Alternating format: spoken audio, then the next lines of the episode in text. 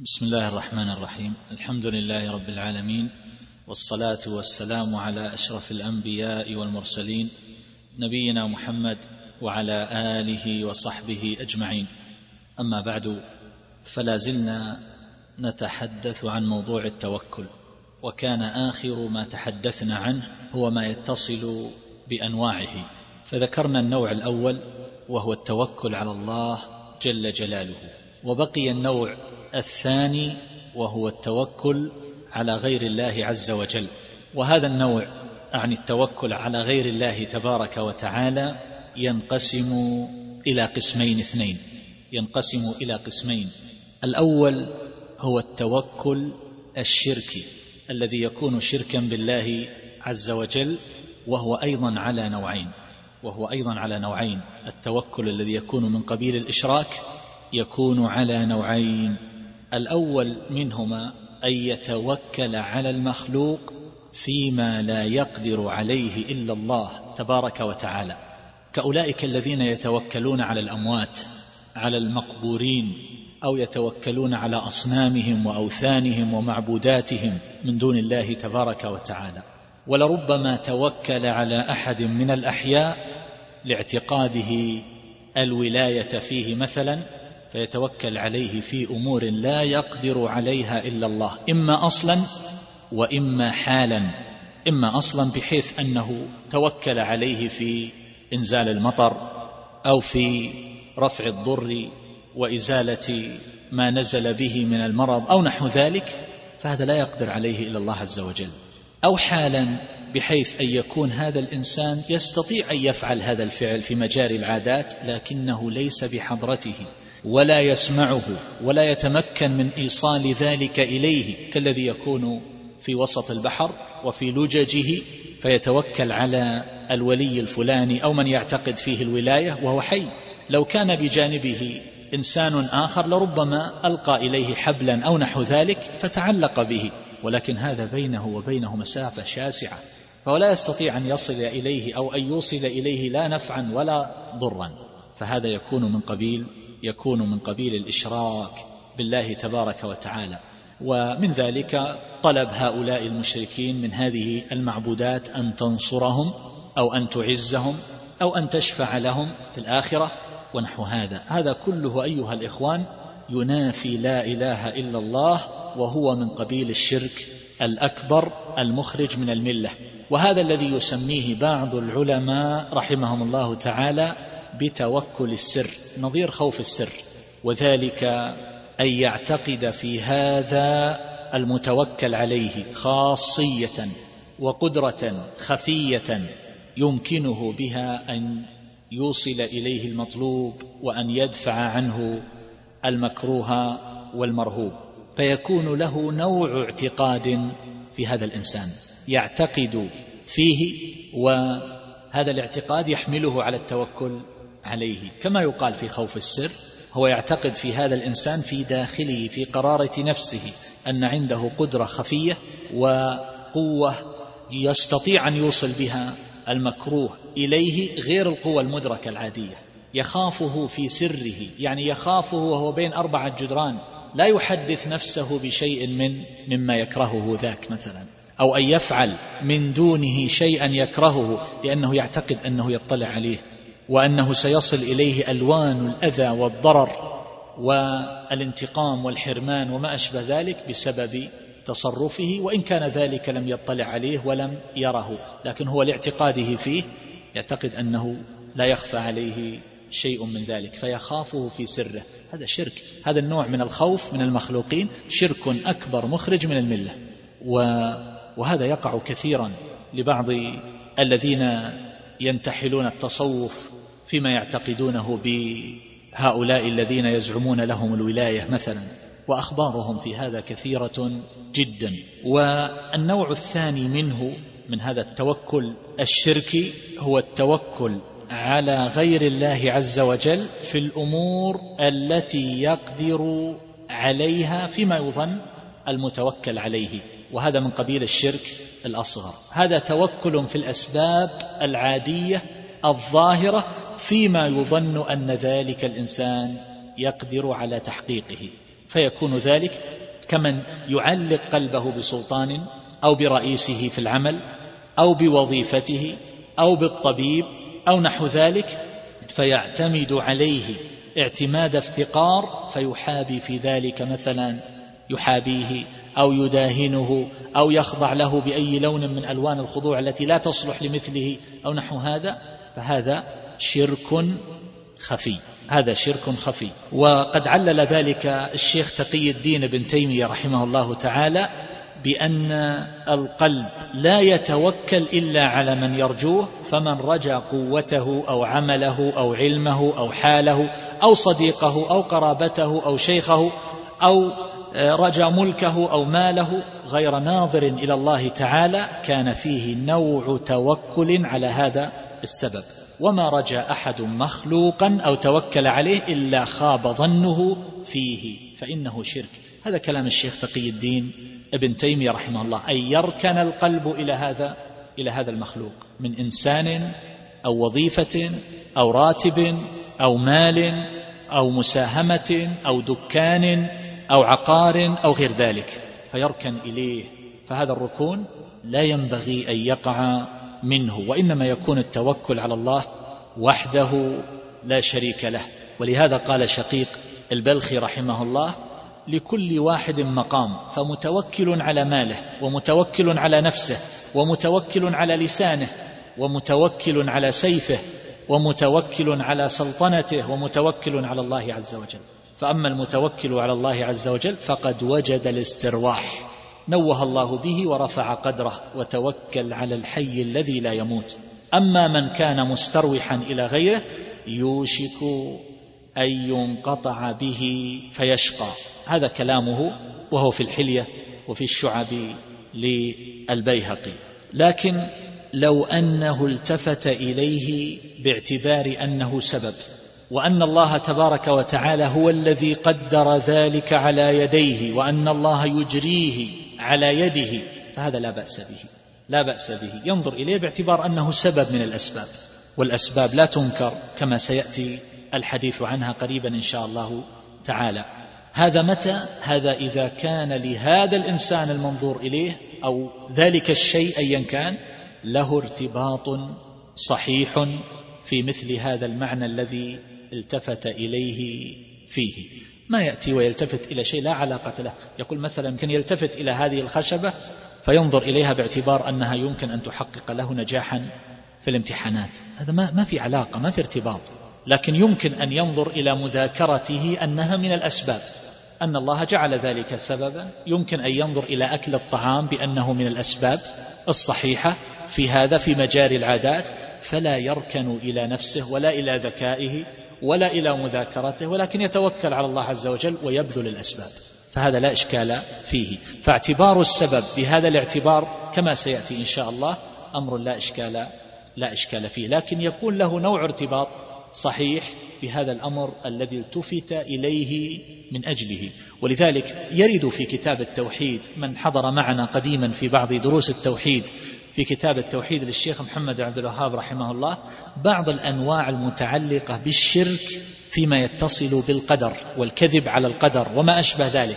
فمن الكذب على القدر أن يعتقد في شيء أنه ينفع في دواء لكنه في مجاري العادات والتجارب لا علاقة بينه وبين هذا اطلاقا كأن يعتقد في نوع من الأعشاب أو في نوع من الأحجار أنه إذا أكلها أو سفها أو في نوع من المعادن أو غير ذلك أن هذا يفيده في علاج المرض الفلاني وأنه يظن أنه ليس فيه خاصية سرية كما يقال وقدرة خفية لا لكن يعتقد أنه بتركيبه وطبيعته يفيد في هذا المعنى فإن لم يكن كذلك فهو كذب على كذب على القدر لا يجوز كذب على القدر.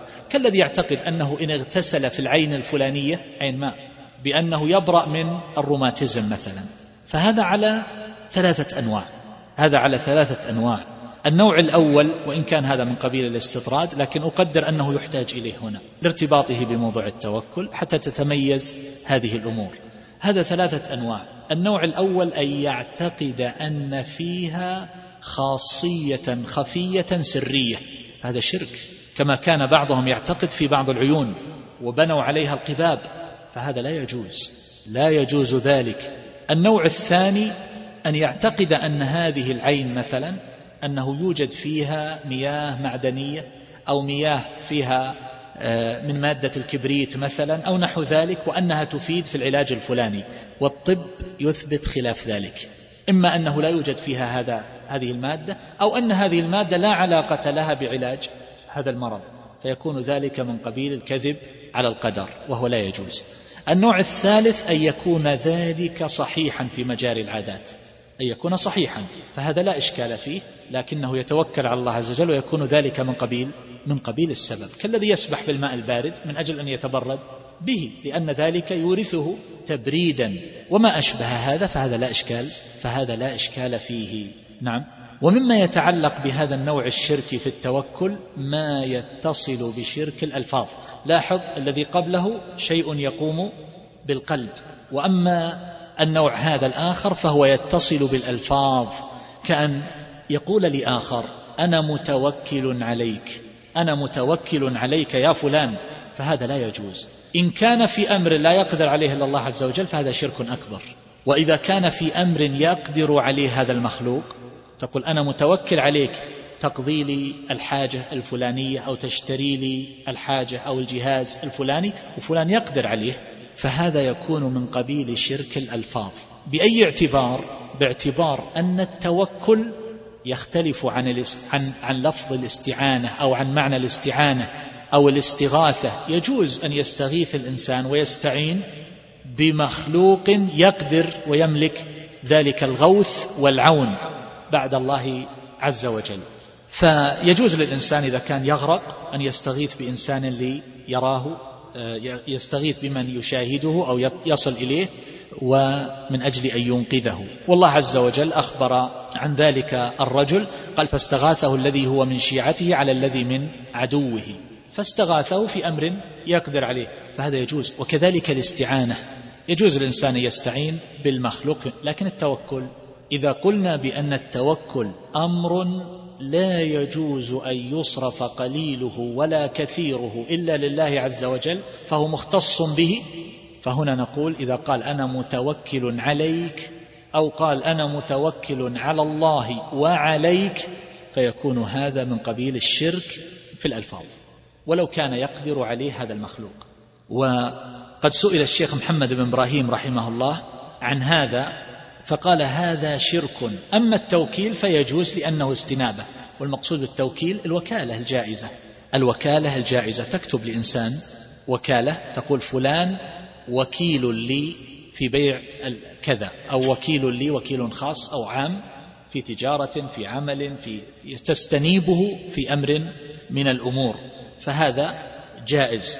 لكن ما يقول أنا متوكل عليك أو اتكلت عليك أو أنا متكل على الله وعليك ولا يقول أيضا أنا متوكل على الله ثم عليك. لا يقول أنا متوكل على الله ثم عليك. ليه؟ لأن ذلك مما يختص بالله تبارك وتعالى أعني التوكل. بخلاف المشيئة تقول ما شاء الله ثم شئت. لكن ما تقول ما شاء الله وشئت؟ ففرق بين التوكل والمشيئة. بل إن الشيخ محمد بن إبراهيم رحمه الله قال أكثر من هذا. قال إن قوله بالعامية يقول أنا موكل الله ثم موكلك هذه مستعملة كثيرا في العامية يقول هذا شرك أنا موكل الله ثم موكلك. وأظن أن آه، ثمة فرقا بين هذا وهذا. لا يقول أنا متوكل عليك أو أنا متوكل على الله وعليك أو متوكل على الله ثم عليك لكن أن يقول وكلتك في العمل الفلاني أو نحو هذا فهذا غير متوكل عليك. أنا متوكل على الله. لكن جعلتك وكيلا لي في القيام بهذا العمل فهذه هي الوكالة آه، الجائزة الوكالة الجائزة. وهي بمعنى التفويض والحفظ. إذا استحفظت أحدا شيئا من الأشياء التي تختص بك فهذا آه، جائز. آه، وهي بمعنى معناها في الشرع إقامة الشخص غيره مقام نفسه مطلقا أو مقيدا. فهذه جائزة بالكتاب والسنة والإجماع كما قال الله عز وجل عن يعقوب عليه الصلاة والسلام أنه قال يا بني اذهبوا فتحسسوا من يوسف وأخيه. وكلهم في البحث عن أخيهم. وكذلك النبي صلى الله عليه وسلم أرسل العمال الذين يجبون الزكوات وكذلك أيضا جعلهم ولاة وقضاة ونحو ذلك. ووكل النبي صلى الله عليه وسلم جعله وكيلا على مال. الصدقة في القصة المعروفة لما جاءه الشيطان وجعل يحثو من التمر. وكذلك أيضا وكل النبي صلى الله عليه وسلم كما في حديث أغدو يا أنيس على إقامة الحد المرأة التي زنت. وكذلك أيضا وكل عليا رضي الله عنه بذبح ما تبقى من من هديه صلى الله عليه وسلم بنحر البدن التي قدمها صلى الله عليه وسلم. بحجته وبأن يتصدق بجلودها آه، وجلالها فهذا لا شيء فيه. لكن كما قلنا لا يتوكل عليه وإن وكله كما قال شيخ الإسلام ابن تيمية رحمه الله تعالى. بل يعتمد على الله عز وجل في تيسير ما وكله به. لأن الله عز وجل هو الذي يملك النفع والضر والمخلوق لا يستقل بشيء من ذلك النفع والضر. وإنما الذي ينفع ويضر هو الله تبارك وتعالى هو الذي يملك ذلك جميعا وهو القادر على تحقيق مطالبك أجمع. أما المخلوق فلا يملك لنفسه قليلا ولا كثيرا وعليه فهو لا يستحق أن تتوجه إليه بالتوكل بل تتوجه إلى ربك ومليكك وخالقك جل جلاله. هذا ما يتعلق بأنواع التوكل. بعد ذلك ننتقل إلى موضوع إلى قضية أخرى وهي الثامنة وهي التوكل والأسباب. والحديث عن الأسباب في موضوع التوكل في ظني أنه أهم ما يتعلق بالتوكل. وفيه من المسائل والتفاصيل الكثيرة التي يتطلب معها شيئا من البسط والكلام على بعض ما يتفرع منه. وأترك بعض الأشياء إن شاء الله تعالى في محاضرات مستقلة لربما نتحدث فيها عما يتعلق بالرقى وبالتداوي أيضا وكذلك ما يتعلق بالطيرة. هذه تكون محاضرات مستقلة لا علاقة لها بموضوع الأعمال القلبية. فما أتركه منها ومن مسائلها أذكره إن شاء الله تعالى في مجلس يختص بها دون غيرها. فالحاصل أن الكلام على التوكل والأسباب ينتظم أمورا متعددة. الأول منها هو موقف الناس من الأسباب. موقف الناس من الأسباب. يمكن أن نجمل مواقف الناس من الأسباب إلى أربعة. أربعة مواقف. الأول من يلتفت إلى الأسباب التفاتا كليا ويعتمد عليها بقلبه وجوارحه من غير نظر إلى مسببها وهو الله تبارك وتعالى. وهذا الذي عناه العلماء رحمهم الله بأنه شرك في التوحيد الركون إلى الأسباب والاعتماد عليها اعتمادا كليا من غير التفات إلى المسبب والمدبر وهو الله جل جلاله. فعندهم عند هؤلاء أن الأسباب هي المؤثرة بذاتها هي المؤثرة بذاتها وهي الموجدة بنفسها نسأل الله العافية وهي الضارة والنافعة استقلالا فأعرضوا عن التوكل على الله عز وجل ولم يرفعوا له رأسا. وهؤلاء وإن حصل لهم بعض مطلوباتهم وإن حصل لهم بعض مطلوباتهم نظرا لبذلهم وسعيهم وما إلى ذلك ولكنه لا يحصل لهم من العون كما يحصل لأصحاب لأصحاب التوكل. فهؤلاء مخذولون على قدر ما يفوتهم من التوكل ولكن يحصل لهم بعض بعض مطلوبهم ولكن لا تكون العاقبة لهم عند الله عز وجل ولا يؤجرون على شيء من عملهم بل عملهم ضائع ضال. هذا حال من حال الملاحدة والكفار الذين لا يتوكلون على الله عز وجل ولا يعرفونه وإنما يعتقدون أنهم من خلال الصناعات وقوة السلاح والتكنولوجيا وخبراتهم في الحروب أو في غيرها من المجالات أنهم يستطيعون تحقيق ما أرادوه وأن ذلك طوع أيديهم وبنانهم وأنهم متمكنون من كل ما يريدون فهؤلاء قد اغتروا بأنفسهم وتعدوا طورهم ونسبوا إلى أنفسهم أمورا لا تصلح لا تصلح لهم. الطائفة الثانية وهم من أعرضوا عن الأسباب بالكلية. وهؤلاء عكس الطائفة الأولى تماما. هؤلاء قالوا إن الله هو الذي يملك النفع والضر وبيده مقاليد الأمور وهو الذي ما شاء كان وما لم يشأ لم يكن وقد كتب الله مقادير الأشياء فلا نلتفت ولا نعمل شيئا من الأسباب وإنما نكتفي بالتوكل على الله تبارك وتعالى. هؤلاء أحسن من الطائفة التي قبلها كما يقول الحافظ ابن القيم رحمه الله في كتاب الروح لكنهم أيضا لكنهم مخطئون مقصرون فيما أمر الله عز وجل به وهؤلاء يقع لهم من الشنائع والأمور.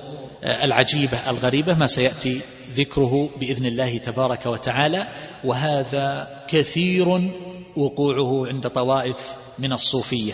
ولذلك فإن بعضهم كما يقول آه، ذنون المصري من الصوفية يقول بأن التوكل هو خلع الأرباب وقطع الأسباب. قطع الأسباب أن لا يلتفت إليها وكما قال سهل وهو التستري يقول التوكل أن يكون العبد بين يدي الله عز وجل كالميت بين يدي الغاسل. يقلبه كيف يشاء لا يكون له حركة ولا تدبير. لا يكون له سعي ولا بذل. فهذا مفهوم منحرف. وكما يقول ابن آه، عطلة آه، الإسكندري يقول التوكل ألا يظهر فيك انزعاج إلى الأسباب مع شدة فاقتك إليها ولا تزول عن حقيقة السكون إلى الحق مع وقوفك عليها. فهذا مفهوم سلبي منحرف للتوكل. أدى بهم إلى انحرافات خطيرة جدا تركوا التكسب ورأوا أنه ينافي التوكل وتركوا عمارة الأرض والأخذ بأسباب القوة ومجاهدة الأعداء فصاروا في غاية في غاية الخذلان. هؤلاء نعم حينما يهجم العدو على بلد من البلاد يكتفون بترديد الأذكار والأوراد ولربما قرأوا صحيح قرأوا صحيح البخاري فيظنون أنهم بهذه الأمور يستطيعون دفع عادية الأعداء. وقد قال تلميذ من تلاميذ التستري من أطاق التوكل فالكسب غير مباح له. إلى هذا الحد.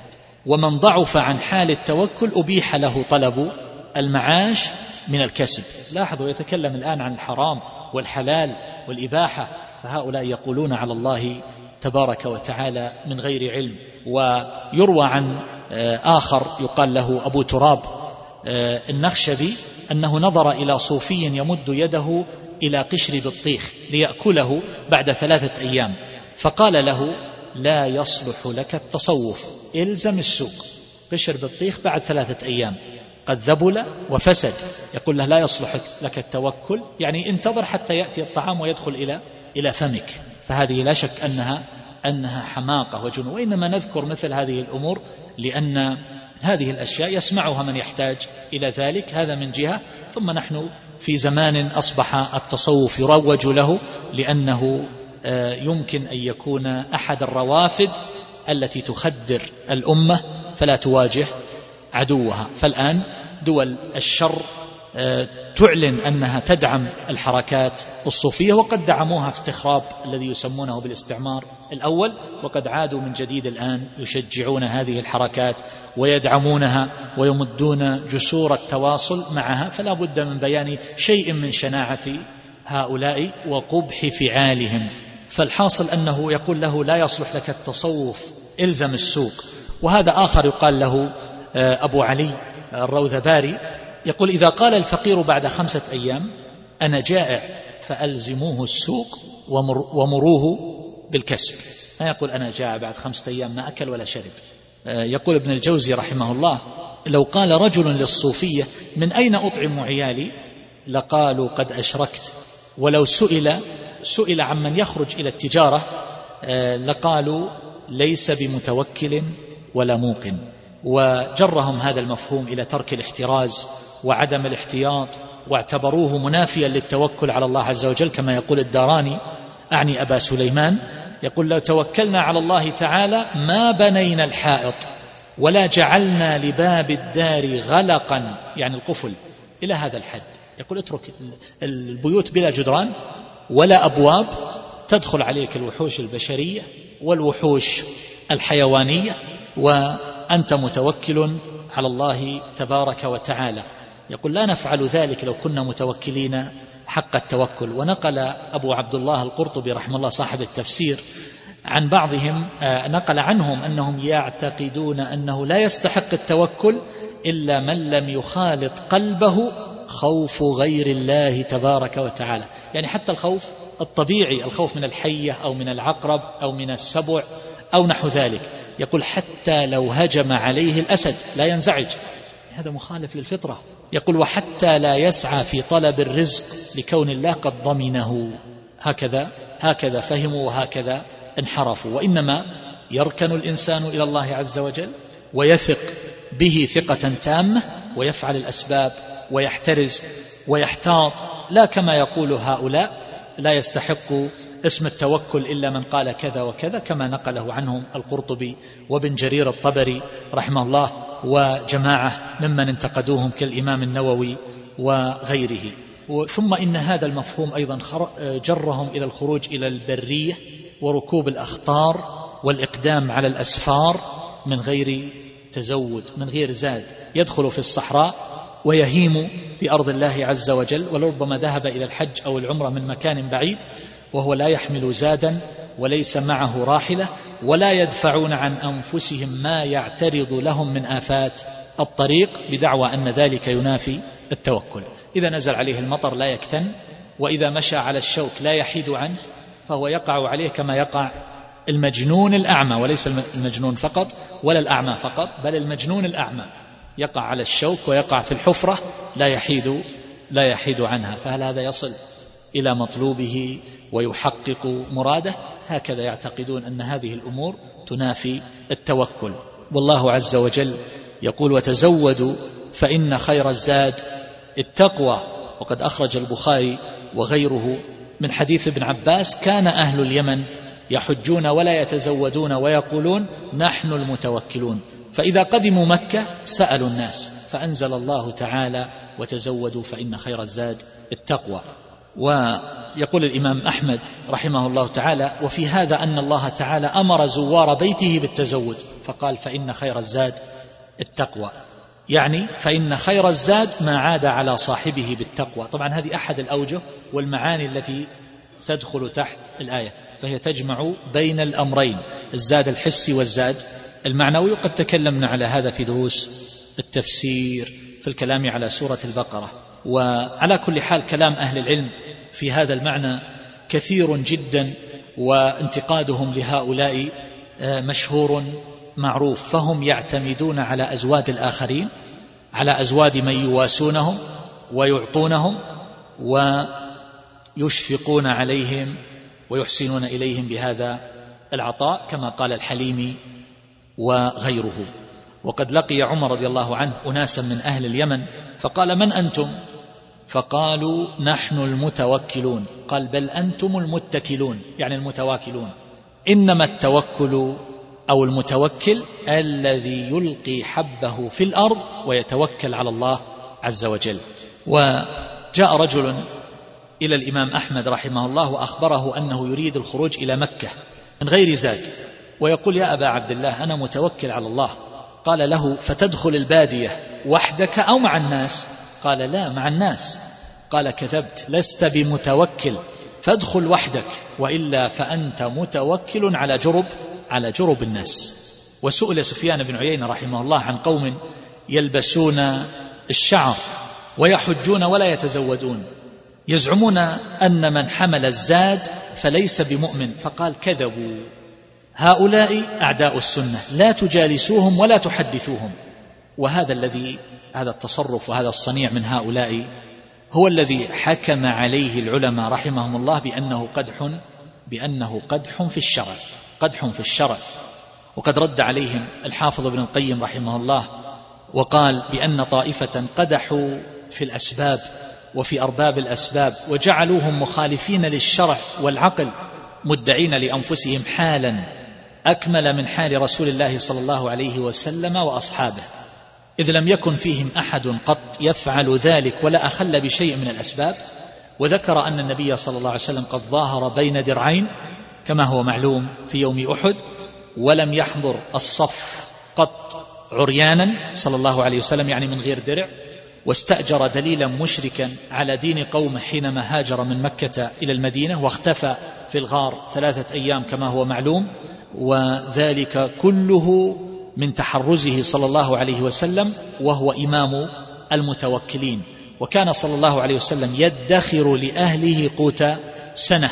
وكان إذا سافر في حج أو عمرة أو جهاد أو غير ذلك كان يحمل معه الزاد. وهكذا كان أصحابه رضي الله تعالى عنهم وأرضاهم. وهؤلاء الذين يزعمون لأنفسهم التوكل ويفعلون هذه الأفعال لا يدانونهم في قليل ولا كثير من أحوالهم العظيمة في ثقتهم بربهم وتوكلهم على الله جل جلاله فحال النبي صلى الله عليه وسلم وحال أصحابه هي أكمل الأحوال. والأمر كما قيل توكل على الرحمن في كل حاجة ولا تؤثرن العجز يوما على الطلب. ألم تر أن الله قال لمريم وهزي إليك الجذع يساقط الرطب؟ ولو شاء أن تجديه من غير هزه جنته ولكن كل شيء له سبب. فماذا عسى أن تفعل تلك اليد الضعيفة بجذع نخلة غليظ؟ ولكن الله عز وجل جعل ذلك سببا لتساقط الرطب وهزي إليك بجذع النخلة. فهذا من قبيل بذل الأسباب. فالحاصل آه، أن هؤلاء الصوفية قد وقعوا في أمر قبيح. وليس ذلك لكل أهل التصوف فقد رد عليهم آه، بعض أرباب التصوف وقال بعضهم من طعن في الاكتساب فقد طعن في السنة ومن طعن في التوكل فقد طعن في الإيمان. وجاء عن الجنيد أنه قال سمعت السري يذم الجلوس في المسجد ويقول جعلوا مسجد الجامع حوانيت ليس لها أبواب يعني دكاكين يعني هم يجلسون في المسجد لماذا؟ ينتظرون صلة الناس وعائدة الناس وعطاءهم. فكأنهم جعلوا المساجد دكاكين لكن ليس لها أبواب لأن من شأن الدكاكين أن يوضع لها أبواب لتخوف أهلها على بضائعهم وسلعهم. وجاء عن الخلد أعني جعفرا يقول سمعت إبراهيم الخواص يقول أدب التوكل ثلاثة أشياء صحبة القافلة بالزاد والجلوس في الزورق بالزاد والجلوس في المجلس بالزاد ويقول أبو القاسم القشيري اعلم أن التوكل محله القلب وأما الحركة بالظاهر فلا تنافي التوكل بالقلب إلى آخر ما ذكر. وهكذا ذكر ذكر أبو حامد الغزالي ورد على مثل هؤلاء. وهؤلاء الذين فهموا هذا المفهوم المنحرف للتوكل عللوا ذلك وبرروه بمبررات سخيفة منحرفة. وذلك أنهم قالوا إن الأرزاق مقدرة مقسومة ولا بد أن يصل إلينا ما قدره الله عز وجل لنا منها. فيقال لهؤلاء وهكذا الأعمال. فإن الله عز وجل قد كتب على الإنسان عمله. هل هو شقي أو سعيد؟ كل إنسان قد علم الله عز وجل وكتب حاله. هل هو من أهل النار أو من أهل الجنة؟ ثم يبعث إليه الملك أيضا فيؤمر بأربع كلمات بكتب رزقه وأجله وعمله. شقي أم سعيد؟ فكل ذلك فإذا لا تعملون الأعمال الصالحة لا تصلون ولا تصومون فقد كتب ذلك وفرغ منه. مع أنهم لا يقولون لا يقولون بهذا. فالعمل للآخرة هو من جملة الأسباب. كذلك العمل للكسب الدنيوي هو من جملة الأسباب. فالله أمرنا بذلك ولم يطلعنا ولم يطلعنا على الغيب. والسماء لا تمطر ذهبا ولا فضة. فهذا قولهم وهو في غاية القبح والركاكة كما كما هو ظاهر. ثم أيضا يقول بعضهم يتحججون يقولون أين الحلال حتى نطلبه؟ وهذا قول قبيح فالأرض لا تخلو من الحلال. والنبي صلى الله عليه وسلم أخبر أنه لا تزال طائفة من هذه الأمة على الحق ظاهرين ولا شك أنهم لا يأكلون لا يأكلون الحرام فإن كل جسد نبت من سحت فالنار أولى فالنار أولى به. فهؤلاء إنما قالوا ذلك جهلا منهم أو إخلادا إلى الراحة والكسل. وقد قال صلى الله عليه وسلم الحلال بين والحرام بين وبينهما مشبهات كما في بعض الروايات. فالحلال هو ما أذن الشرع في تناوله وتعاطيه وإنما احتجوا على كسلهم وتواكلهم بهذه الحجة. الساقطة. وبعضهم يقول إذا عملنا واكتسبنا وبعنا واشترينا لربما نعين الظلمة والعصاة على ظلمهم ومعاصيهم. وقد نقل بعضهم عن أحد هؤلاء الأفاكين أنه كان يصطاد السمك ولا يبيع منه شيئا وإنما يطعم أهله وعياله فقط. فقيل له لو بعت بعضه ها أنت تصطاد من هذا السمك. فلماذا لا تبيع؟ قال أخاف أن أصطاد مطيعا لله تعالى في جوف الماء فأطعمه عاصيا لله على وجه الأرض. هذه الحجة الضعيفة الساقطة. فمعنى ذلك أن الإنسان لا يجوز له أن يبيع ولا يشتري ولا آه، يخبز ولا يعجن ولا يطحن ولا يزرع ولا غير ذلك. والنبي صلى الله عليه وسلم قد مات ودرعه مرهونة. عند يهودي. فهذه معاملات أباحها الشرع والناس يتبادلون هذه المنافع. فهذا تعلل بارد كما يقول ابن الجوزي رحمه الله. لربما أوقع بعضهم آه، بذلك قلة العلم والجهل الذي قد ضرب أطنابه فيهم. أما آه، ما يتعلق بالآفات والمفاسد التي تحصل من جراء ترك التكسب وفعل الأسباب فكثيرة جدا. منها أن يتعلق القلب بما يقيم ويسير حياته. يبقى هذا الإنسان الجائع الذي لا يحرك يده ولا يمد يده إلى الطعام ولا يعمل يبقى قلبه متعلقا بهذا الطعام. يبقى قلبه متعلقا بهذا المال. يبقى قلبه منصرفا وملتفتا إلى المخلوقين علهم يأتونه علهم يأتونه بشيء. فأي مفسدة أعظم من هذه المفسدة؟ فأين هذا ممن يذهب ويكتسب؟ وأفضل ما اكتسبه الإنسان ما كان من عمل يده هذا الإنسان اللي يتوكل على الله عز وجل ويبذل الأسباب بين هذا الخامل الذي يجلس وينتظر الآخرين أن يقدموا له وكلما حرك الهواء الباب ظن أنه أحد قد جاد عليه بشيء وانتبه وتفطن لحاله فجاءه بما يقيم أوده ويحقق له شيئا من الشبع فيبقى قلبه مشغولا بالخلق وبهذه اللقمة التي يسد بها الجوعة وأي هبوط ودنو وسفول أعظم من هذا الهبوط والسفول. ولكن الإنسان أحيانا يبتلى بتفكير سقيم وبجهل عظيم فيرضى لنفسه بمثل هذه الحال ويظن أنه متوكل على الله عز وجل وقد خالف الفطرة التي فطر الله عز وجل الناس عليها. ومن المفاسد أيضا أن هؤلاء يضيعون الحقوق التي أوجبها الله تعالى عليهم.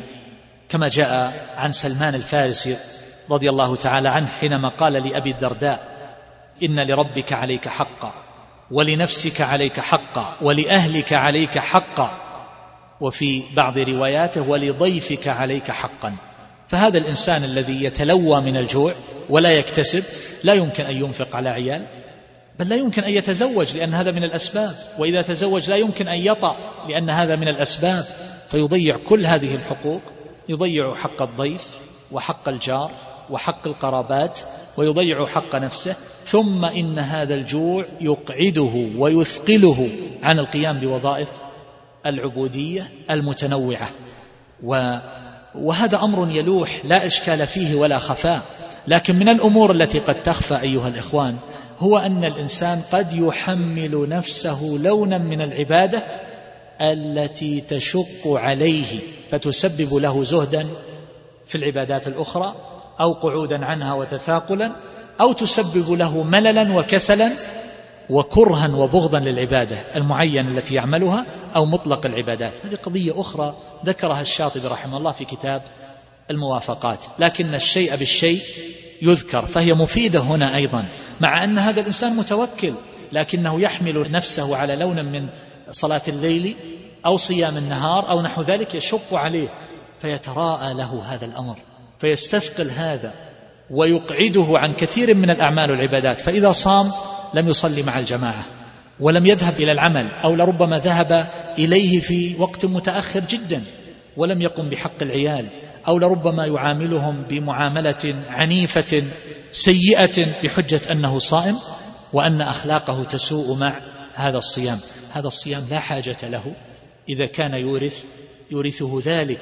ولهذا كان ابن مسعود رضي الله تعالى عنه لما قال له أصحابه إنك لتقل الصوم وكان يصوم الاثنين والخميس والأيام البيض فهو في نظرهم قليل فقال نعم إن الصوم يشغلني أو يقعدني عن عن الصلاة وفي رواية عن القراءة والقراءة أحب إلي فلاحظ هذا الفقه فكيف بهذا الإنسان الذي جوع نفسه تماما وصار بهذه المثابة نسأل الله العافية ثم من المفاسد أيضا وهي الثالثة أن النفس تتشوف إلى الآخرين وتتطلع إلى ما في أيديهم فيعرض نفسه للسؤال أو الحاجة إن لم يعرضها بالمقال فهو يعرض ذلك بالحال بما يرون عليه من السكون من المسكنة من شحوب الوجه من التماوت فيشفقون عليه ويعطونه مما في أيديهم وقد ترك الكسب الطيب الحلال.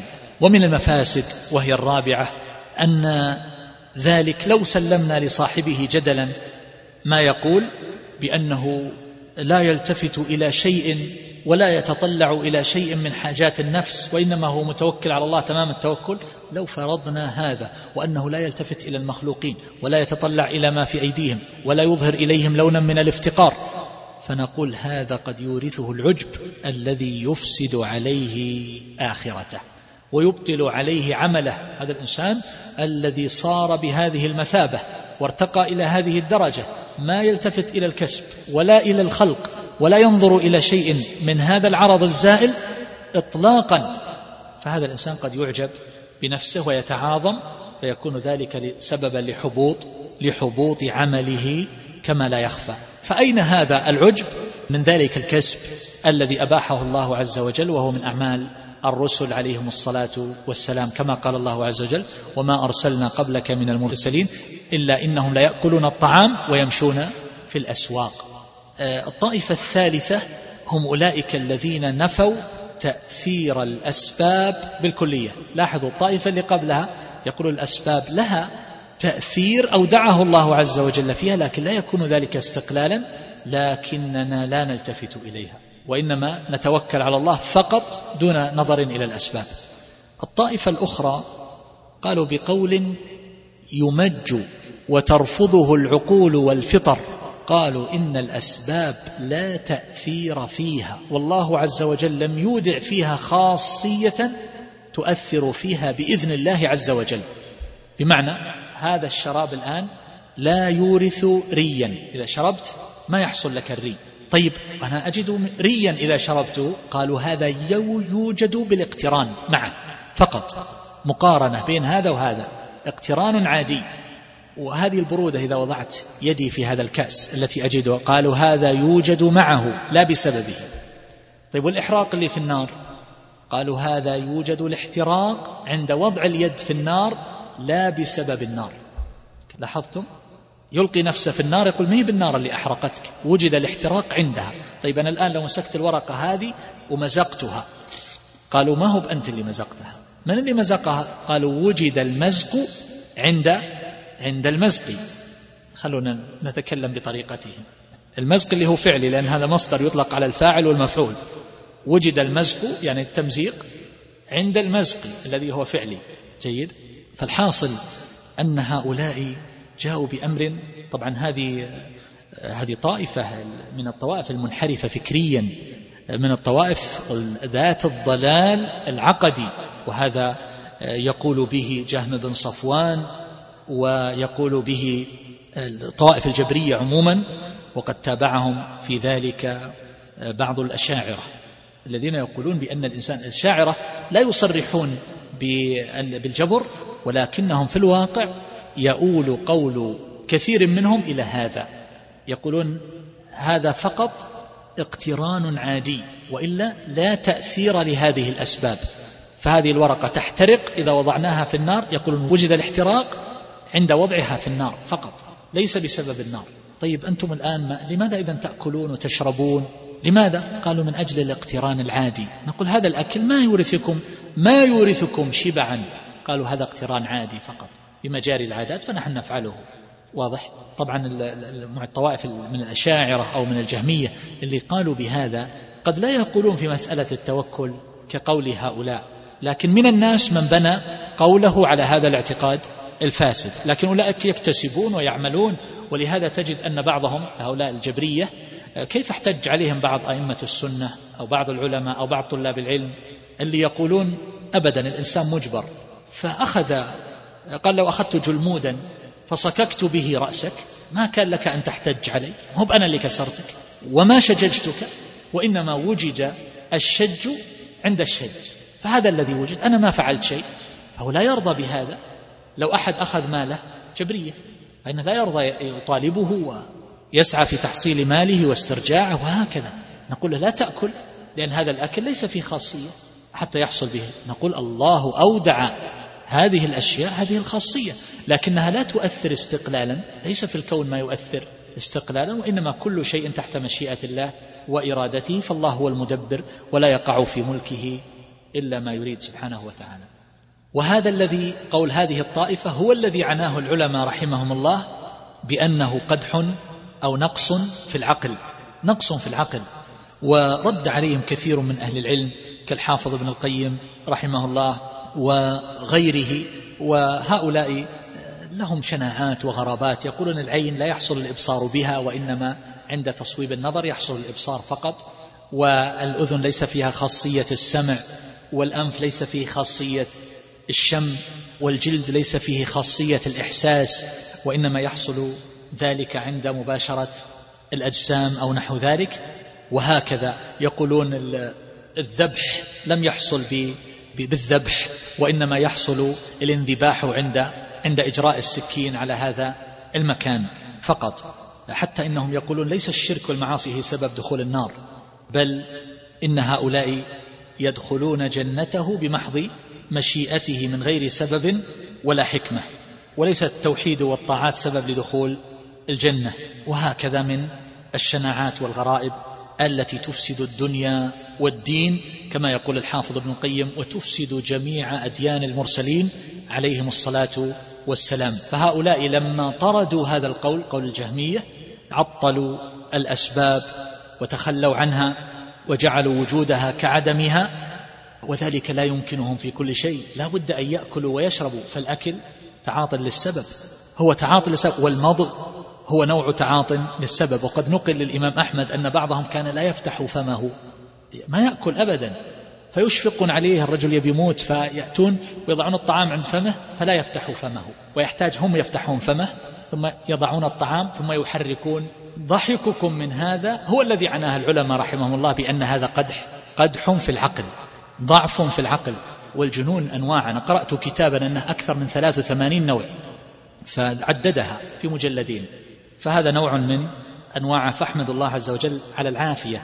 ولذلك هذا مثال واضح على تأثير العقائد الفاسدة على أصحابها. كيف تؤثر هذه الآثار العجيبة.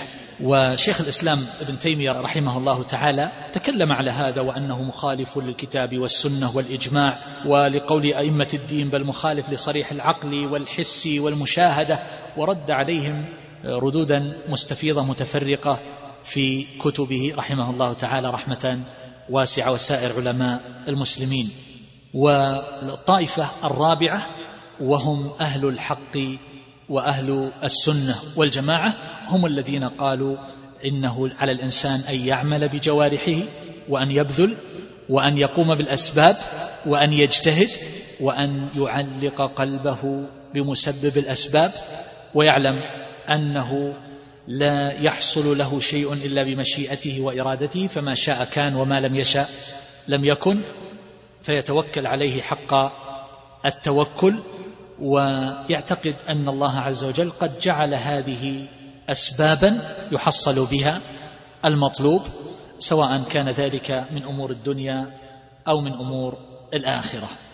فالمتوكل كما يقول الحافظ ابن القيم الموحد لا يلتفت إلى الأسباب بمعنى الركون إليها ولا يطمئن إليها ولا يرجوها ولا يخافها ولكنه لا يسقطها ويهملها ويلغيها بل يكون قائما بها ملتفتا إليها باعتبار أنها أن الله جعلها أسبابا فقط وإنما يكون ركونه وتوكله على مسبب الأسباب. والأدلة على هذا كثيرة جدا ما ذكره أهل السنة رضي الله تعالى عنهم وأرضاهم. يا أيها الذين آمنوا خذوا حذركم. هو الذي جعل لكم الأرض ذلولا فامشوا في مناكبها وكلوا من رزقه وأعدوا لهم ما استطعتم من قوة ومن رباط الخيل و وليأخذوا حذرهم وأسلحتهم. فإذا قضيت الصلاة فانتشروا في الأرض وابتغوا من فضل الله فكلوا مما غنمتم حلالا طيبا. والمقصود أن الغنيمة هنا اكتساب كما يقول أبو عبد الله القرطبي رحمه الله في جامعه. وتزودوا فإن خير الزاد التقوى. وجاء من حديث ابن عمر رضي الله عنه أن النبي صلى الله عليه وسلم قال وجعل رزقي تحت ظل رمحي. في الحديث المشهور الذي هذا بعضه. وكذلك جاء من حديث أنس رضي الله تعالى عنه في الرجل الذي سأله عن ناقته هل يعقلها؟ فقال له النبي صلى الله عليه وسلم اعقلها وتوكل. فعلمه بذل السبب والتوكل على الله عز وجل. وكذلك حديث المقدام بن معد كرب رضي الله تعالى عنه ما عن النبي صلى الله عليه وسلم ما أكل أحد طعاما قط خيرا من أن يأكل من عمل يده. وإن نبي الله داود عليه السلام كان يأكل من عمل يده. والحديث في البخاري. وأخذ منه الحافظ بن حجر رحمه الله أن التكسب لا يقدح في التوكل. وكذلك جاء في الحديث خير الكسب كسب يد العامل إذا نصح إذا نصح. وكذلك أيضا حديث عمرو آه، ابن الشريد عن أبيه قال كان في وقت ثقيف رجل مجذوم فأرسل إليه النبي صلى الله عليه وسلم إنا قد بايعناك فارجع ورجاله ثقات. وكذلك أيضا حديث عمر بن الخطاب رضي الله عنه مرفوعا لو أنكم تتوكلون على الله حق توكله لرزقكم كما يرزق الطير إلى آخر ما ذكر. ويقول أبو حاتم الرازي رحمه الله تعليقا على هذا الحديث يقول هو أصل في التوكل وأنه من أعظم الأسباب التي يستجلب بها الرزق. وقد ذكر الإمام أحمد رحمه الله ما ينبه على أنه ليس في هذا الحديث دلالة على القعود عن الكسب بل فيه ما يدل على طلب الرزق لأن الطير إذا غدت فإنما تغدو لطلب الرزق هذا من باب بذل السبب. وكذلك جاء أيضا في حديث عمر رضي الله تعالى عنه كان رسول الله صلى الله عليه وسلم ينفق على أهله نفقة سنتهم من هذا المال ثم يأخذ ما بقي فيجعله مجعل مال الله. هكذا كان يفعل وهو مخرج في الصحيحين. وأخذ منه النووي رحمه الله جواز ادخار قوت سنة وجواز الادخار للعيال وأن هذا لا يقدح في التوكل أن يكون عند الإنسان حساب أو رصيد أو نحو ذلك يؤدي حق الله تبارك وتعالى فيه. فهذا هديه صلى الله عليه وسلم وهو أكمل الهدي وحال أصحابه هو محك الأحوال وميزانها كما يقول الحافظ ابن القيم وبه يعلم صحيحها من سقيمها. فإن هممهم في التوكل كانت أعلى من همم من بعدهم كما ذكرنا في المرة الماضية فكان توكلهم في فتح بصائر القلوب وأن يعبد الله في جميع البلاد وأن يوحده جميع العباد وأن تشرق شموس الدين الحق على قلوب العباد فملأوا بذلك التوكل القلوب هدى وإيمانا وفتحوا بلاد الله شرقا وغربا إلى آخر ما آه، نبهنا عليه في مرة ماضية. فاليقين والتوكل كما يقول آه، بعض المتقدمين لا ينافي لا ينافي التطلب الأسباب وكسب الرزق والعمل في هذه الحياة الدنيا والضرب في الأرض من أجل التجارة. فهذا كله أمر الله عز وجل به والنبي صلى الله عليه وسلم هو إمام المتوكلين وكان يفعله وهكذا كانت سنن الصالحين من السلف الصالح رضي الله عنهم. هذا عبد الله بن المبارك رحمه الله وهو إمام كبير في الزهد والعبادة والتوكل وما إلى ذلك. قال له الإمام الزاهد الفضيل بن عياض قال له في مكة قال له إنك تأمرنا بالزهد والتقلل والبلغة ونراك تأتي بالبضائع من بلاد خراسان إلى البلد الحرام. كيف ذا وأنت تأمرنا بخلاف ذا؟ فقال ابن المبارك يا أبا علي أنا أفعل ذا لأصون وجهي وأكرم بها عرضي وأستعين بها على طاعة ربي. لا أرى لله حقا إلا سارعت إليه حتى أقوم به. فقال له الفضيل يا ابن المبارك ما أحسن ذا إن تم إن تم ذا؟ معروف أن ابن المبارك كان ينفق على كثير من العلماء الذين قد شغلهم حفظ حديث رسول الله صلى الله عليه وسلم عن العمل. والتجارة وما أشبه ذلك فكان ينفق عليهم. وهذا أبو قلابة الإمام الكبير يكتب إلى تلميذه أيوب السختياني رحمه الله وهو إمام كبير في العلم والزهد أيضا يقول له إلزم السوق واعلم أن الغنى معافاة. وفي رواية إلزم سوقك فإن فيه غنى عن الناس وصلاحا للدين. ولهذا كان سفيان الثوري يحرك دنانير معه ويقول لما نظر إليه بعضهم كأنه ينكر عليه قال له اسكت لولا هذه لتمندل بنا الملوك. وسأل رجل الحسن فقال يا أبا سعيد أفتح مصحفي فأقرأه حتى أمسي. يعني أنا مشغول بالقراءة. فقال له الحسن اقرأه بالغداة واقرأه بالعشي وكن سائر نهارك في صنعتك وما يصلحكم. أرشده إلى الاكتساب والعمل. وكان الإمام أحمد يأمر بالسوق ويقول ما أحسن الاستغناء عن الناس؟ ما أحسن الاستغناء عن الناس؟ وسئل عن قوم لا يعملون ويقولون نحن متوكلون؟ فقال هؤلاء مبتدعة. وكان يقول ينبغي للناس كلهم أن يتوكلوا على الله ولكن يعودون أنفسهم بالكسب. فمن قال بخلاف هذا فهو إنسان أحمق.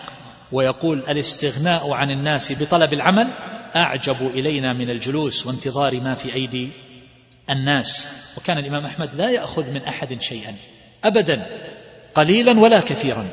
وكان يقول صدق التوكل على الله عز وجل أن يتوكل على الله ولا يكون في قلبه أحد من الآدميين يطمع أن يجيئه بشيء فإذا كان كذلك كان الله يرزقه. وكان متوكلا. وأيوب السختياني رحمه الله يقول لو أعلم أن أهلي يحتاجون إلى حزمة أو دستجة من بقل دستجة معناها دستة يعني نسميها درزا الآن. دستجة حزمة فيها 12 صرة صغيرة من البقول. يقول ما جلست معكم؟ يقول لو أعلم أنهم يحتاجون هذا ما جلست معكم؟ ويقول ابن المبارك لا يقع من الفضل شيء ولا الجهاد في سبيل الله مثل السعي على العيال. ويقول مسلم بن يسار في القدر هما واديان عميقان يسلك فيهما الناس لن يدرك غورهما. فاعمل عمل رجل تعلم أنه لن ينجيك إلا عملك. وتوكل توكل رجل تعلم أنه لن يصيبك إلا ما كتب الله لك. وهذا من أنفع الكلام ومن أجمعه في هذا الباب. وهذا سعيد بن المسيب لما حضره الموت ترك دنانير وقال اللهم إنك تعلم أني لم أجمعها إلا لأصون بها حسبي وديني. فهذا محمود في الكسب وفي الادخار اللي يكتسب ويدخر من أجل أن يصون نفسه وعرضه ووجهه من الافتقار إلى المخلوقين. هذا طيب. لا أن يكون ذلك تكثرا وتشاغلا بهذا الحطام الزائل. وكان عمر رضي الله عنه يقول يا معشر القراء ارفعوا رؤوسكم ما أوضح الطريق فاستبقوا الخيرات. ولا تكونوا كلا على المسلمين. وسعيد بن المسيب رحمه الله يقول من لزم المسجد وقبل كل ما يعطى فقد ألحف في المسألة. يعني أي مسألة أكثر؟ أكثر من هذا. وهذا التكسب كان ديدن الأنبياء السابقين وهم سادات المتوكلين عليهم الصلاة والسلام. يقول ابن الجوزي رحمه الله والعهدة عليه يقول كان آدم عليه الصلاة والسلام حراثا ونوح وزكريا نجارين وإدريس خياطا وإبراهيم ولوط زارعين وصالح تاجرا وكان سليمان يعمل الخوص وداود يصنع الدروع ويأكل من ثمنه وكان موسى وشعيب ومحمد رعاة صلى الله عليهم أجمعين. فهذا الذي تدل عليه النصوص وحال الأنبياء عليهم الصلاة والسلام وحال السلف الصالح وأن ذلك لا ينافي التوكل فالإنسان يبذل الأسباب في جلب المنافع ودفع المضار والتوكل من جملة من جملة الأسباب. فنحن مأمورون بالأخذ بهذه الأسباب ولا تقوم العبودية عبودية الأسباب إلا على ساق التوكل. ولا يقوم ساق التوكل إلا على قدم العبودية كما قال الحافظ ابن القيم رحمه الله. وقد وضح الحافظ بن حجر رحمه الله المراد بالتوكل بأنه اعتقاد ما دلت عليه هذه الآية وما من دابة في الأرض إلا على الله رزقها ويعلم مستقرها ومستودعها.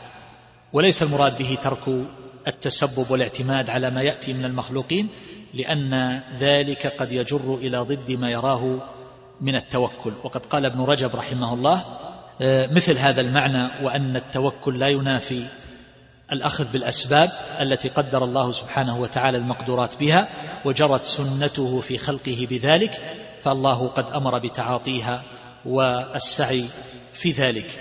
ومن طعن فيها كما سبق من كلام سهل من طعن في الحركة يعني في السعي والكسب فقد طعن في السنة ومن طعن في التوكل فقد طعن في الإيمان. فالتوكل هو حاله صلى الله عليه وسلم.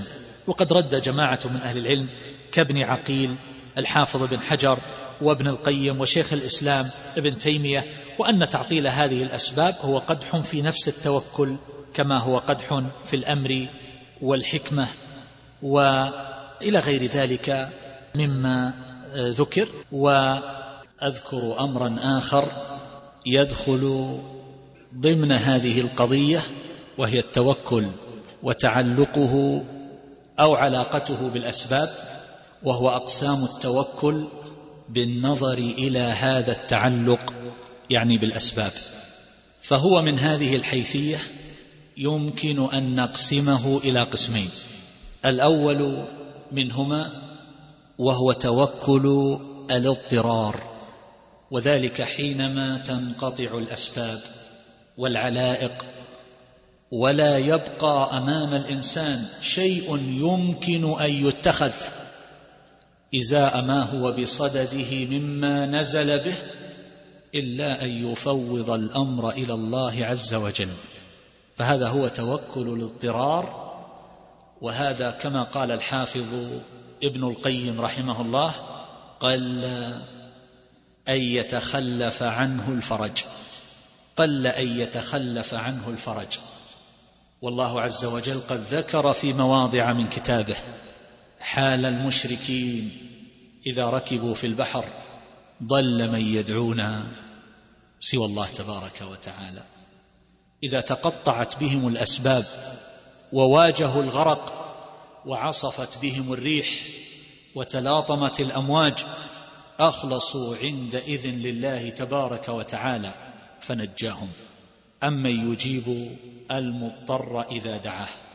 فمثل هذا قد ذكر العلماء رحمهم الله علته وبينوا سببه وهو أن المكلف في هذه الحال ينخلع عن جميع التعلقات ويتوجه إلى بارئه وخالقه ومليكه جل جلاله فعندئذ يتنزل عليه الفرج. هذا النوع الأول. وأما النوع الثاني وهو توكل الاختيار توكل الاختيار. وذلك إذا كان أمام المكلف شيء مما يمكن أن يفعله. هناك أسباب وهناك أعمال يمكن أن يقوم بها هذا الإنسان ليتخلص مما أراد أن يتخلص منه. فهنا يكون توكل الاختيار. فإن من الناس من لا يعرف الله عز وجل وإنما يعرف الأسباب كما ذكرنا سابقا في أحوال الناس بالنسبة إلى التوكل. ومنهم من يلجأ إلى الله عز وجل ويترك السبب أيا كان. وهذا كما بينا سابقا هو لون من الخبل واختلال العقل والتفكير. ومن الناس من يجمع بين هذا وهذا. فالمقصود أن توكل الاختيار على ثلاثة أنواع بالنظر إلى السبب المفضي إلى المطلوب. السبب الذي يمكن أن يلجأ إليه المكلف. هذا السبب يتنوع إلى ثلاثة إلى ثلاثة أنواع. الأول منها ما كان مأمورا به من الأسباب. فهنا يجب على المكلف أن يأتي بهذا السبب. وأن يجمع بينه وبين التوكل على الله جل جلاله ويكون فعل هذا السبب من تمام التوكل. فهو لا ينافيه بحال من الأحوال كما قرر ذلك أهل العلم وتكلم على هذه المسألة الحافظ ابن القيم رحمه الله. والثاني أن يكون السبب منهيا عنه. ففي هذه الحال تحرم مباشرة هذا السبب ويتعين على المكلف إن لم يجد سواه أن يتوكل على الله عز وجل وأن يفوض الأمر إليه. ولا شك أن التوكل من أهم الأسباب ومن أعظمها التي يحصل به الوصول إلى المطلوب بإذن الله جل جلاله. فلا ينبغي للإنسان أن يقدم على سبب محرم بل تلك الأسباب المحرمة هي مضرة ولا تجدي عنه شيئا. لو قال له الطبيب مثلا إن دواء هذه العلة بأكل الميتة أو إن دواء هذه العلة بأكل لحوم السباع أو إن دواء هذه العلة بشرب المسكر ففي هذه الحال يقال يجب عليه أن يفوض أمره إلى الله تبارك وتعالى ولا يقدم على هذا السبب المحرم كما سيأتي إيضاحه بإذن الله جل جلاله لأن الله عز وجل لم يجعل شفاء هذه الأمة بما حرم بما حرم عليها. النوع الثالث وهو أن يكون السبب مباحا وهنا ينظر يحتاج الإنسان إلى شيء من البصر والفقه في هذا النوع. إذا كان تعاطيه لهذا السبب يضعف توكله على الله عز وجل ويفرق قلبه ويشتت شمله فإن تركه أولى. وإذا كان ذلك لا يضعف توكله على الله عز وجل فلا بأس من تعاطي هذا السبب لأن حكمة الله تبارك وتعالى قد اقتضت ربط السبب بالمسبب. فلا نعطل حكمته مهما أمكننا القيام بها. لا سيما إذا فعل المكلف ذلك عبودية لله سبحانه فيكون قد أتى بعبودية القلب بالتوكل. وجاء أيضا بعبودية الجوارح حيث إن الله تبارك وتعالى قد أمر بذلك. وإذا نظرنا إلى الأعمال التي تصدر من المكلفين وجدنا أيضا أنها تنقسم إلى ثلاثة أقسام. قسم منها هو من قبيل القربة والطاعة يفعله على سبيل الديانة. وهذا النوع يكون سببا كما هو معلوم لتحصيل النجاة. من أجل أن يحصل الإنسان مرضاة الرب جل جلاله وأن ينجو بذلك من عذابه. فمثل هذا لا بد مع فعله من التوكل على الله عز وجل والاستعانة به لأنه لا حول ولا قوة إلا بالله. وما شاء الله كان وما لم يشأ لم يكن. ولا يجوز للعبد بحال من الأحوال أن يترك العمل الذي تحصل به النجاة عند الله عز وجل زعما منه أنه متوكل على الله في تحصيل في تحصيل تلك النجاة. فإنه بهذه الحال يكون قد عطل نفسه من كل سبيل يوصله إلى الجنة ويباعده من النار. إنسان يقول يكفيني التوكل على الله عز وجل والوثوق به والركون إليه فلا أصلي ولا أصوم ولا أتقرب إلى الله تبارك وتعالى بألوان القربات. فهذا لا يجوز بحال من الأحوال.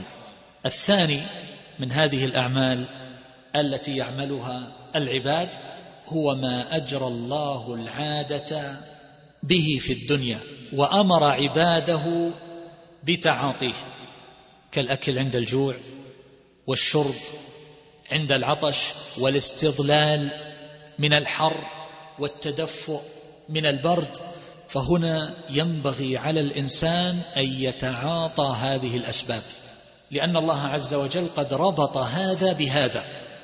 فلو أن الإنسان ترك الأكل وترك الشرب وقال أنا متوكل على الله عز وجل حتى مات فإنه يكون قد تسبب في قتل نفسه.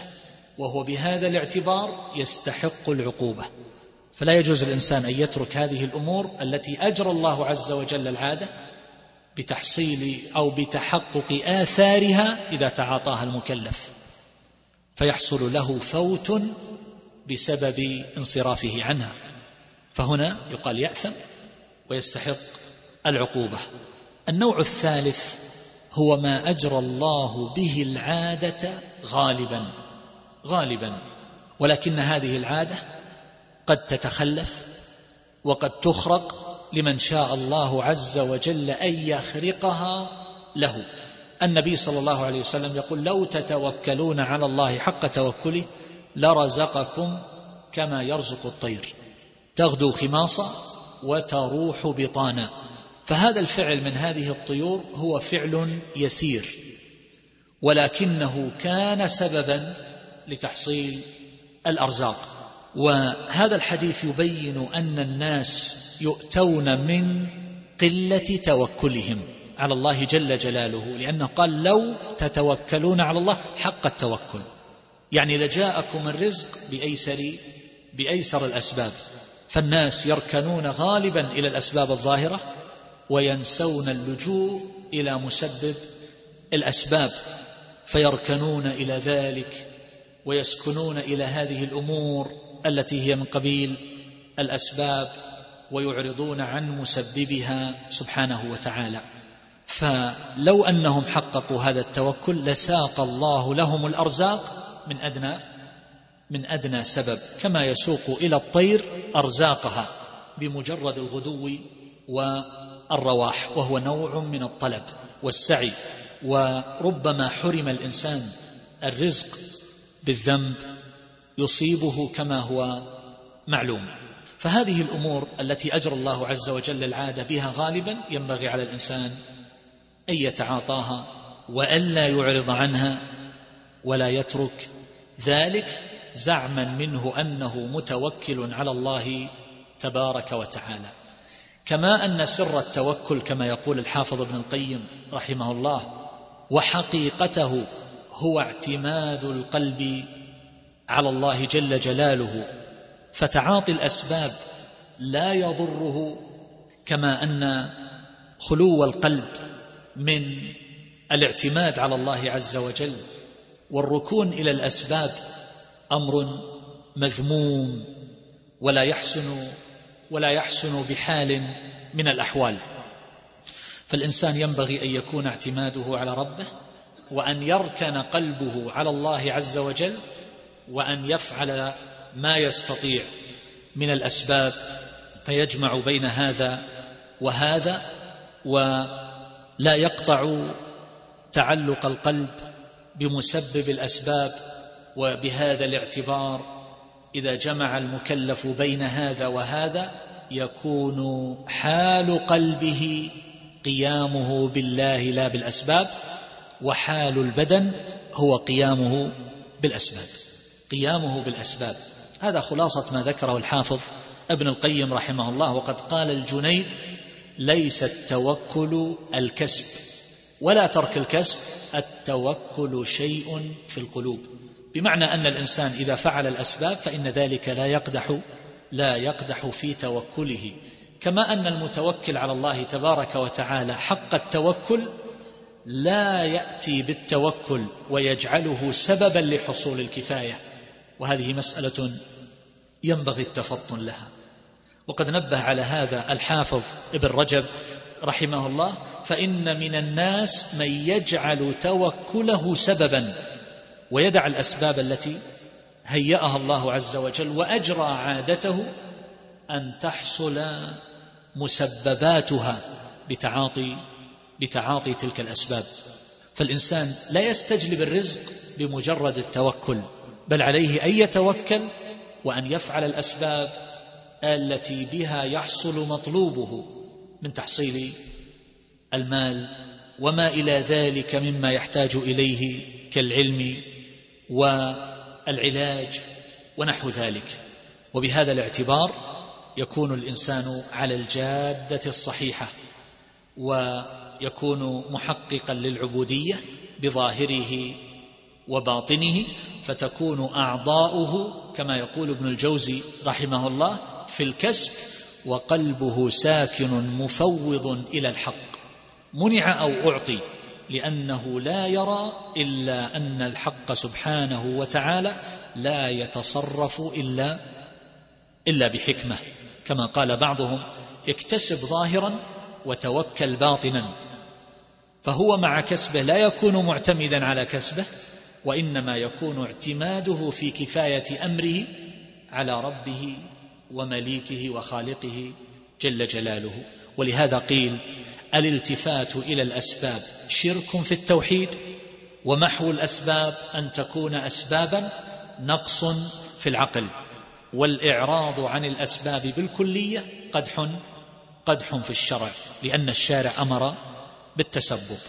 وقد قال الشيخ تقي الدين ابن تيمية رحمه الله مبينا حقيقة التوكل المأمور به أنه ما اجتمع فيه مقتضى التوحيد والعقل والشرع.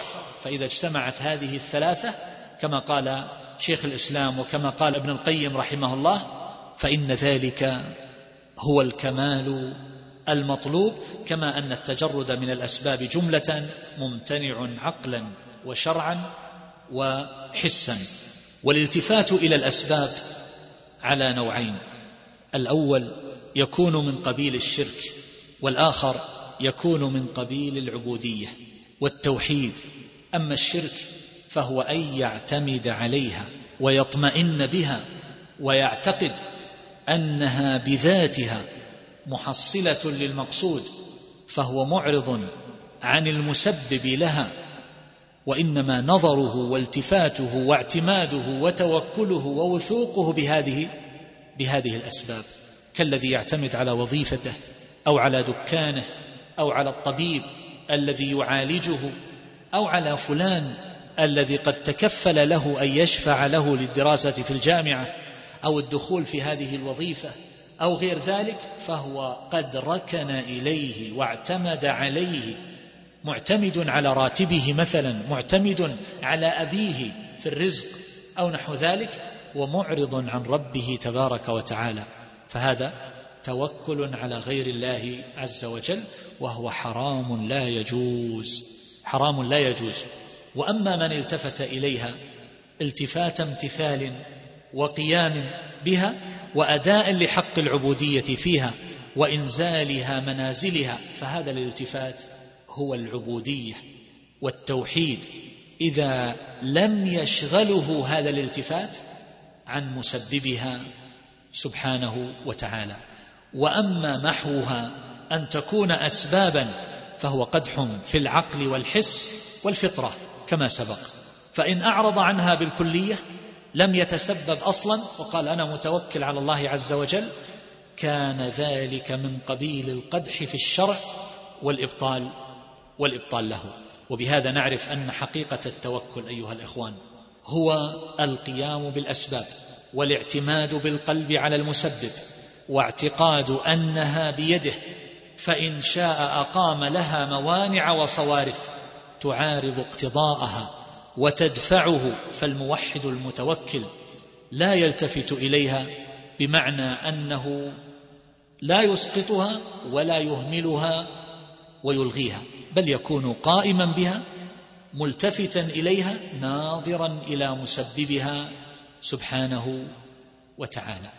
وإلا فإن الله عز وجل قد يعطل هذه الأمور فلا يحصل لا تحصل آثارها. لا تحصل آثارها. قد يخرج الإنسان من صبيحة يومه يغدو في أول يومه ويرجع في آخر النهار لا يحصل شيئا. وقد يتعاطى وقد يتعاطى الدواء الذي عرف أنه يؤثر الأثر المعين الفلاني ولا يحصل له هذا الأثر. بل إنه قد يأكل الطعام ولا يجد أثرا له إذا شاء الله عز وجل ذلك. فلا يركن الإنسان إلى السبب وإنما يكون التفاته إلى الله عز وجل مع القيام مع القيام بالسبب. فإذا جمع هذا هذا مع هذا فهذا هو حقيقة التوحيد. فيكون مثبتا للأسباب وملتجئا إلى الله فيستقيم بهذا الاعتبار القلب في السير إلى الله عز وجل ويكون الإنسان منتهجا للطريق الصحيح التي يجب على المكلفين أن يسلكوها. وهكذا كان الأنبياء والرسل عليهم الصلاة والسلام وهو الصراط المستقيم صراط الذين أنعم الله عليهم غير المغضوب عليهم ولا الضالين. بعد ذلك ننتقل إلى الأمر الثالث مما يتعلق بالأسباب وهو ما يجب أن يعلمه المكلف فيما يتصل بهذه الأسباب. والحديث في هذا يطول وسأحاول أن أختصر منه ما استطعت وأن آتي بخلاصته وجملته وقد لا يفي به هذا المجلس. فأقول ينبغي على العبد أن يعرف في الأسباب الأمور الآتية. الأول ألا نجعل منها سببا إلا ما ثبت أنه سبب شرعا أو قدرا. شرعا أو قدرا. ومعنى شرعا أي أن الله عز وجل قد شرعه لأن الله تبارك وتعالى مثلا جعل العبادة سببا لنيل مرضاته العبادة التي شرعها فلا نتقرب إليه سبحانه وتعالى بقربات لم يشرعها لنصل إلى دار كرامته ومرضاته. كما أن ذلك يكون قدرا باعتبار أن الإنسان قد يتعاطى بعض الأشياء التي لم يجعل الله ذلك التعاطي سببا لتحصيل المطلوب من البرء من مرض معين أو نحو هذا. فمثل هذا يكون من قبيل الكذب على القدر. مثل لو قيل للإنسان إذا أكلت نشارة الخشب كان ذلك سببا للشفاء من السرطان مثلا فهذا كذب على القدر لأن الله عز وجل لم يقدر هذا ولم يجعل فيه هذه الخاصية. كالذي يقول إذا اغتسلت بالماء المعين أو بالعين المعينة أو بالبحر المعين كان ذلك سببا للشفاء من الجدر مثلا. وذلك لا يصح بالتجربة ولا يثبت فهذا يكون من قبيل الكذب على القدر. إذن الأمر الأول هو ألا نجعل منها سببا إلا ما ثبت أنه سبب شرعا أو قدرا. فلا يجوز أن نعتقد في شيء من الأشياء أنه سبب إلا بعلم كما قال الشيخ تقي الدين ابن تيمية رحمه الله. فمن أثبت شيئا سببا بلا علم أو يخالف الشرع كان مبطلا. ففي القضايا الشرعية مثلا من ظن أن النذر يكون سببا لدفع البلاء فهو فهو غالط بهذا الاعتبار فإن النذر لا يكون سببا لذلك بل هو مكروه وإنما يستخرج به من البخيل.